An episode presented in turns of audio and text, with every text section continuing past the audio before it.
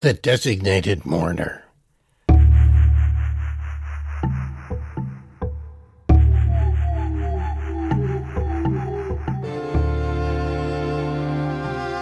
I am the designated mourner.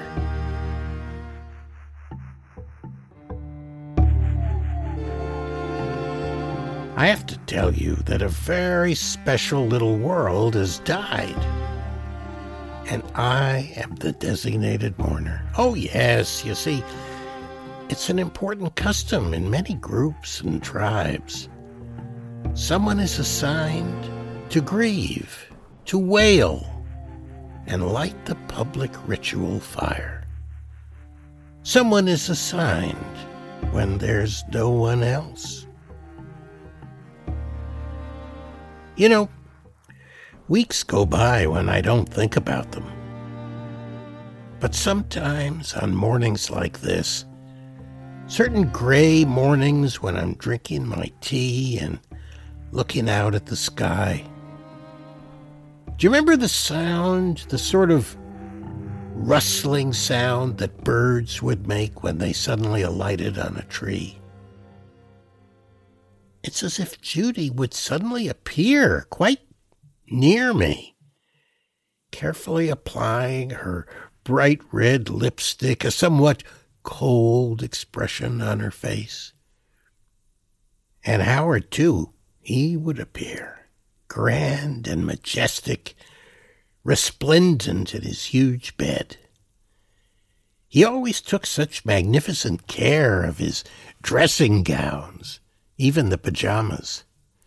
They seemed to last forever.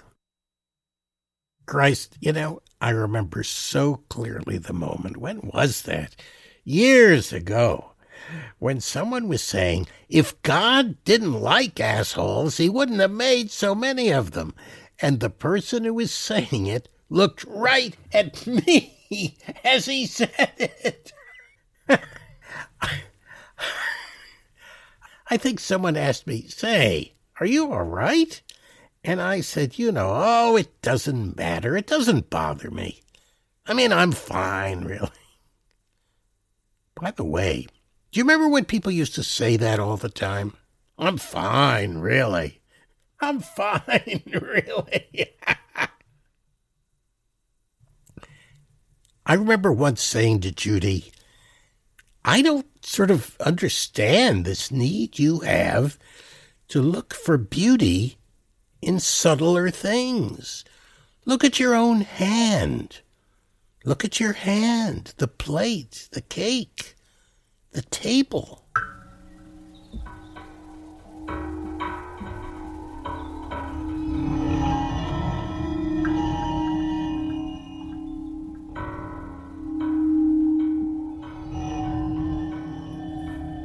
I guess the search for more refined techniques of execution never comes to an end.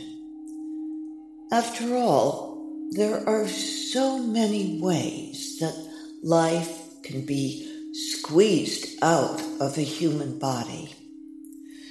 Can a method be found that is more in keeping with the essential sweetness of our human nature? A rather cruel queen once plaintively asked. Or so it said. I loved him so much it was a kind of torture.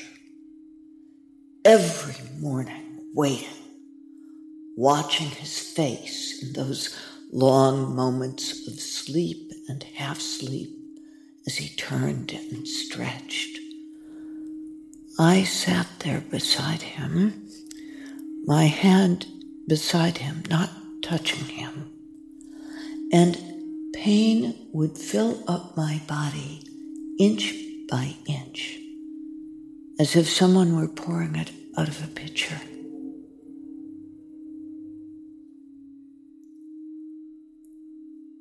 You see, I think we ought to be precise about facts. I mean very, very precise about historical facts. Or, I mean, for God's sake, let's try to be. Or, I mean, for God's sake, let's pretend to be, or something anyway.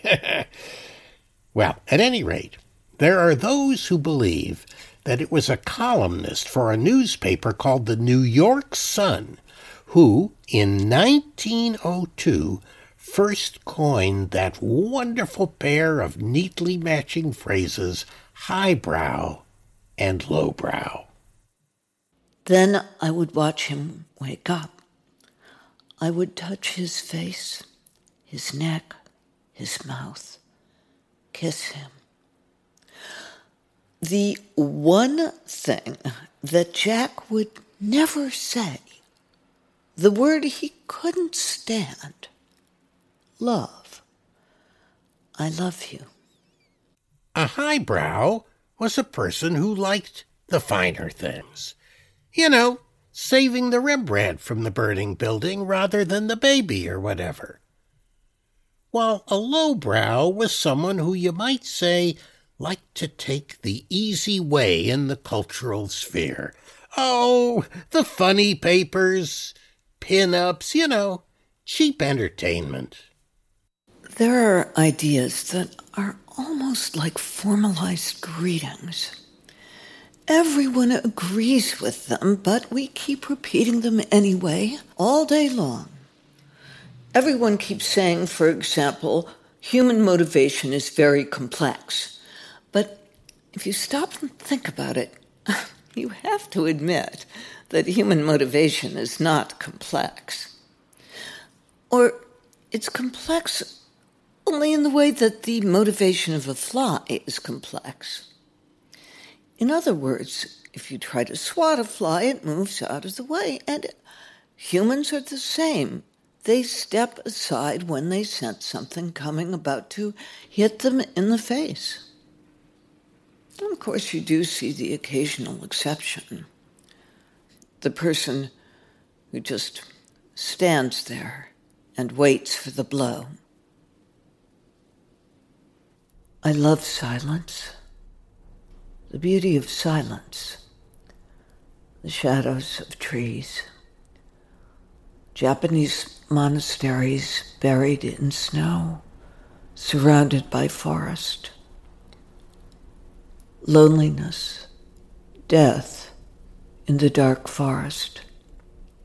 But the life I lived myself was different, a different way.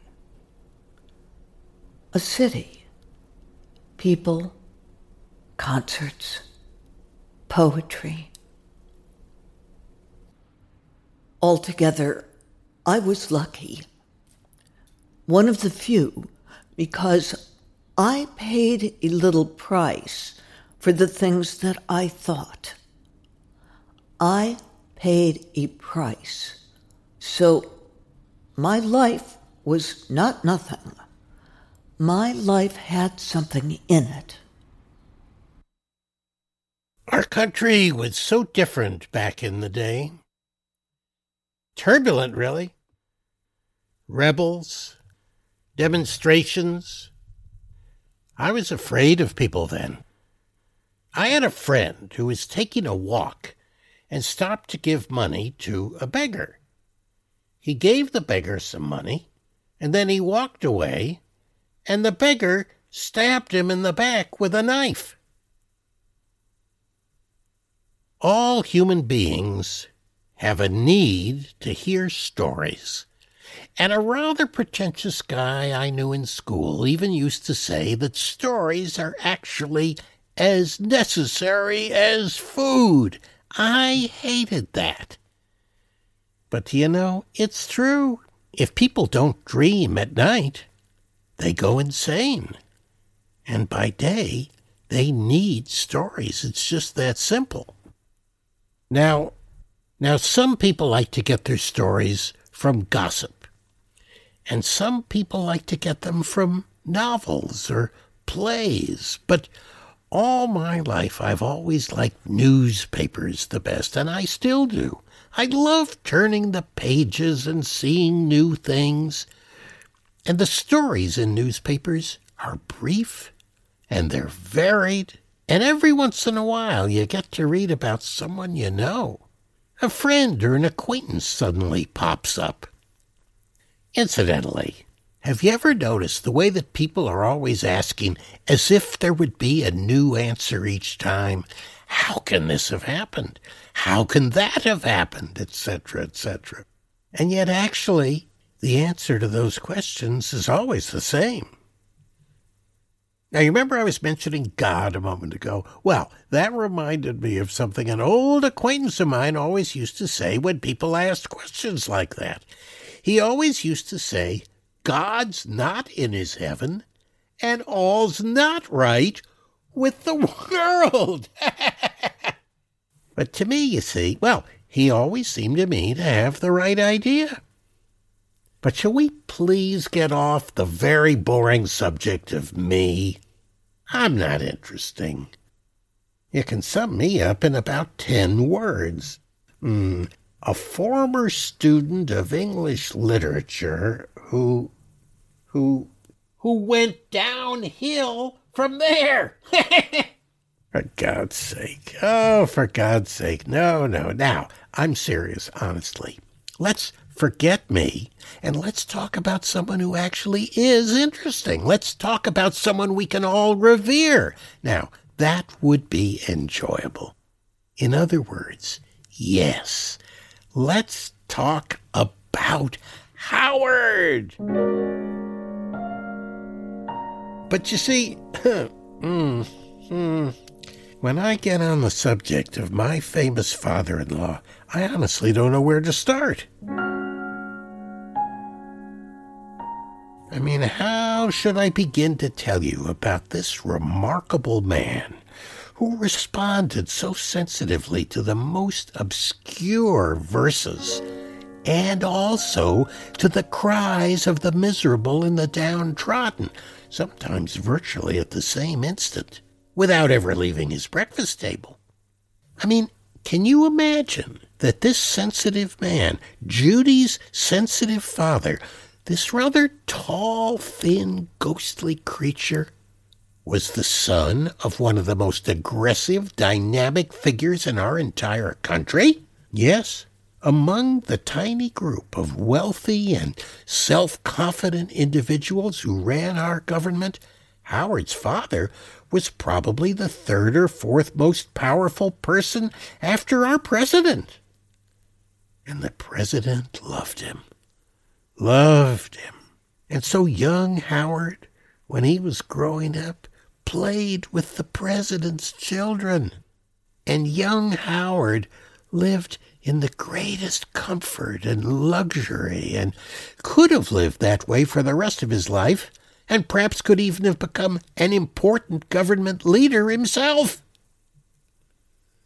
But early in his twenties, he decided no, no, none of that for me, please. No, no. And why? Who knows? Did he feel that the people around the president, to quote the title of one of my least favorite songs, were heartless and selfish? I really don't know.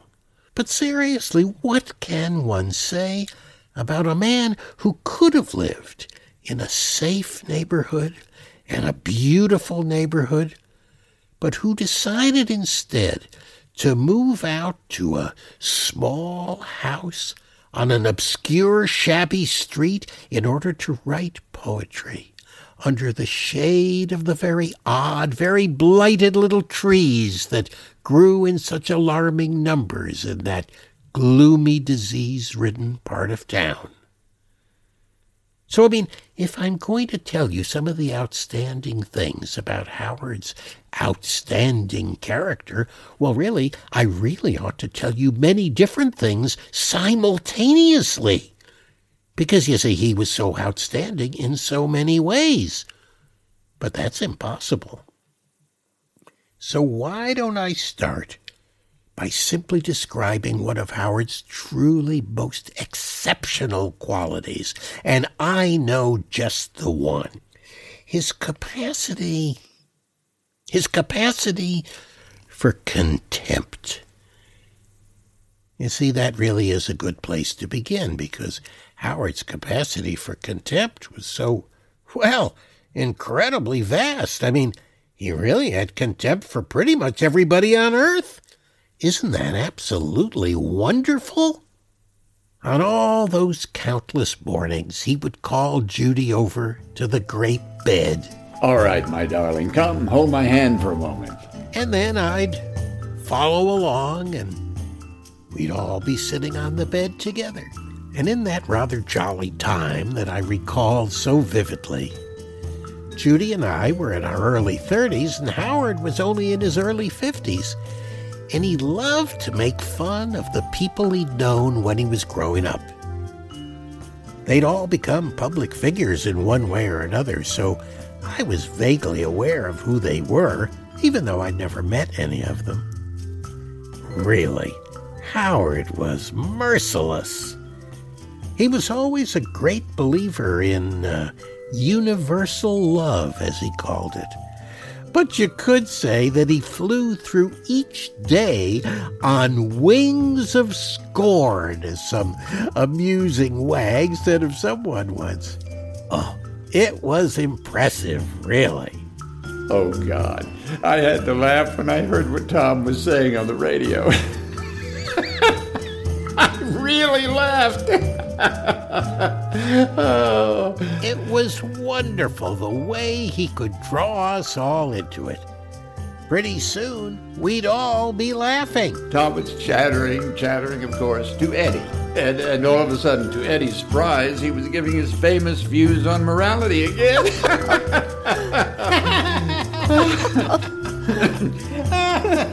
so immediately, Eddie, Eddie got very, very serious. Oh, yes, very serious. You know the way he gets. His lips get sort of stuck in place, you know, uh, so his voice is sort of.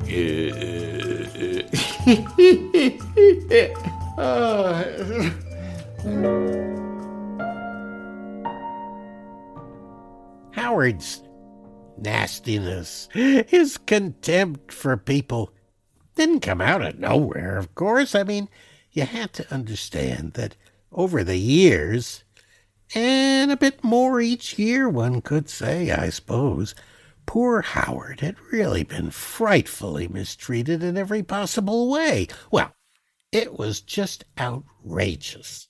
You know, a month after his very favorite little tea house in the park had been closed for good they'd actually cut down his favorite grove of trees. And things like that seemed to happen every month. So naturally, this was an angry man.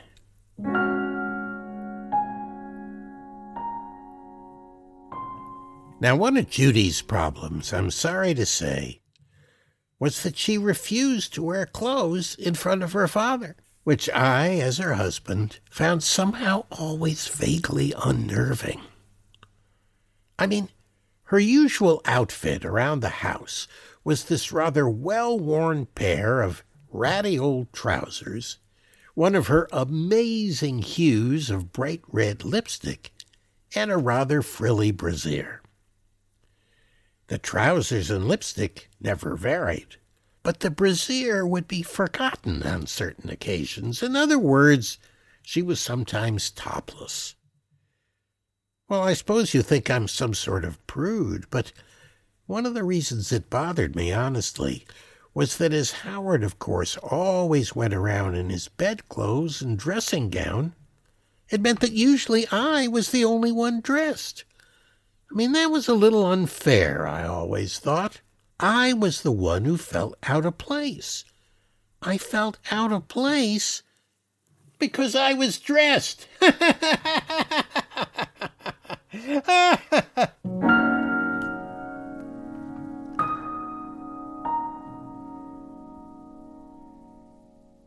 All right. Let me tell you about the very first time I met the very amusing and extraordinarily long lived president of our country. I was about six years old, and I was strolling happily through the park with my nurse running off the pathways every few minutes to uh, chase a squirrel or a bird. And all of a sudden, we passed the president, also strolling with a huge entourage. He was heavily guarded in those days, obviously. Well, as soon as we passed, he turned around and ran back towards me with his whole group following confusedly behind him. And he came right up to me and he was sort of pretending to be a cat with his hands held up by his ears like paws. And he was sort of purring and meowing. And then he laughed loudly and instructed me Now give your father my very best regards. Don't forget my best regards. And then he left again, and they were all gone.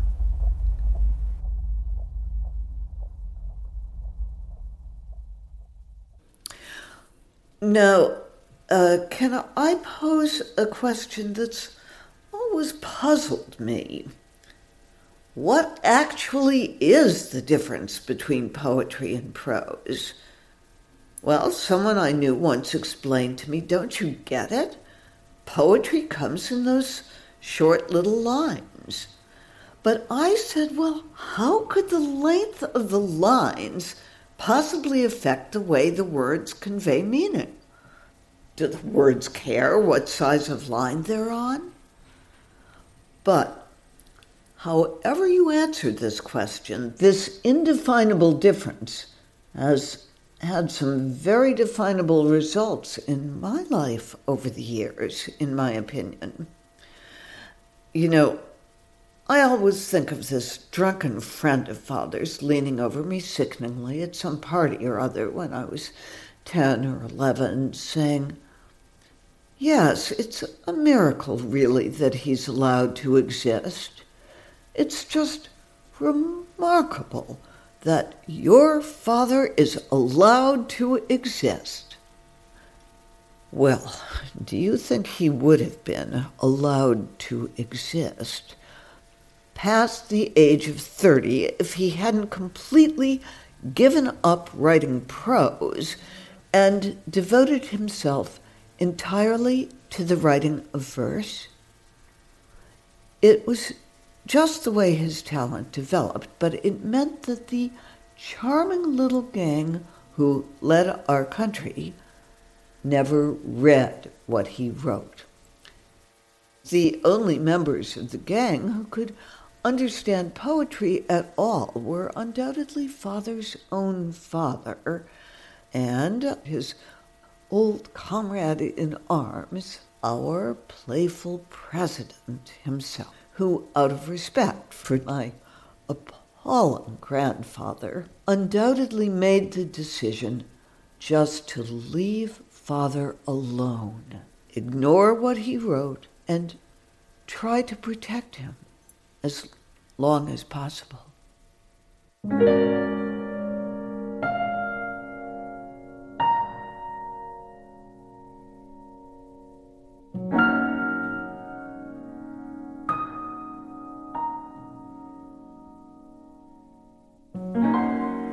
You've been listening to The Designated Mourner by Wallace Shawn. I'm Andre Gregory, and I directed the production. The actors were Wallace Shawn as Jack, Deborah Eisenberg as Judy, and Larry Pine as Howard. Bruce Odland was the engineer, composer, designer, editor, and podcast director. Mastering was by Mark Fuller. The original producers were Celeste Barthouse and Scott Rudin. Jennifer Tipton was the co creator. These podcasts were produced by Mac Rogers and Sean Williams of Gideon Productions.